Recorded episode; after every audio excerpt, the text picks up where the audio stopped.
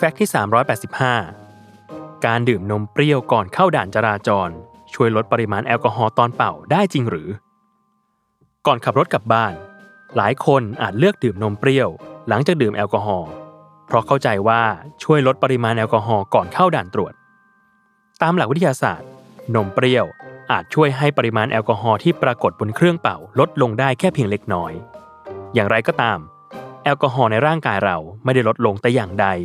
เพียงแต่หลอดลมถูกเคลือบไว้ด้วยความเป็นครีมของนมเปรี้ยว ลองนึกภาพในเวลาเข้าด่านจราจร ที่เราต้องเป่าเครื่องตรวจวัดแอลกอฮอล์เบื้องต้น ซึ่งเป็นการวัดจากลมหายใจ ครีมของนมเปรี้ยว อาจช่วยกั้นแอลกอฮอล์ไม่ให้ออกมาได้เต็มที่ ซึ่งถ้าเราดื่มแอลกอฮอล์ประมาณ 51-52 มิลลิกรัมเปอร์เซ็นต์การดื่มนมเปรี้ยว อาจพอช่วยให้ปริมาณแอลกอฮอล์ออกมาน้อยลงได้ แต่ก็ไม่เสมอไป เพราะในชีวิตจริง เราไม่มีเครื่องมือที่สามารถวัดปริมาณแอลกอฮอล์ที่เราดื่มไปได้อย่างแน่นอน ดังนั้น หากดื่มแอลกอฮอล์มากเกินปริมาณที่ควรได้รับต่อวัน ถึงแม้จะดื่มนมเปรี้ยวหลายขวดก็ไม่สามารถช่วยได้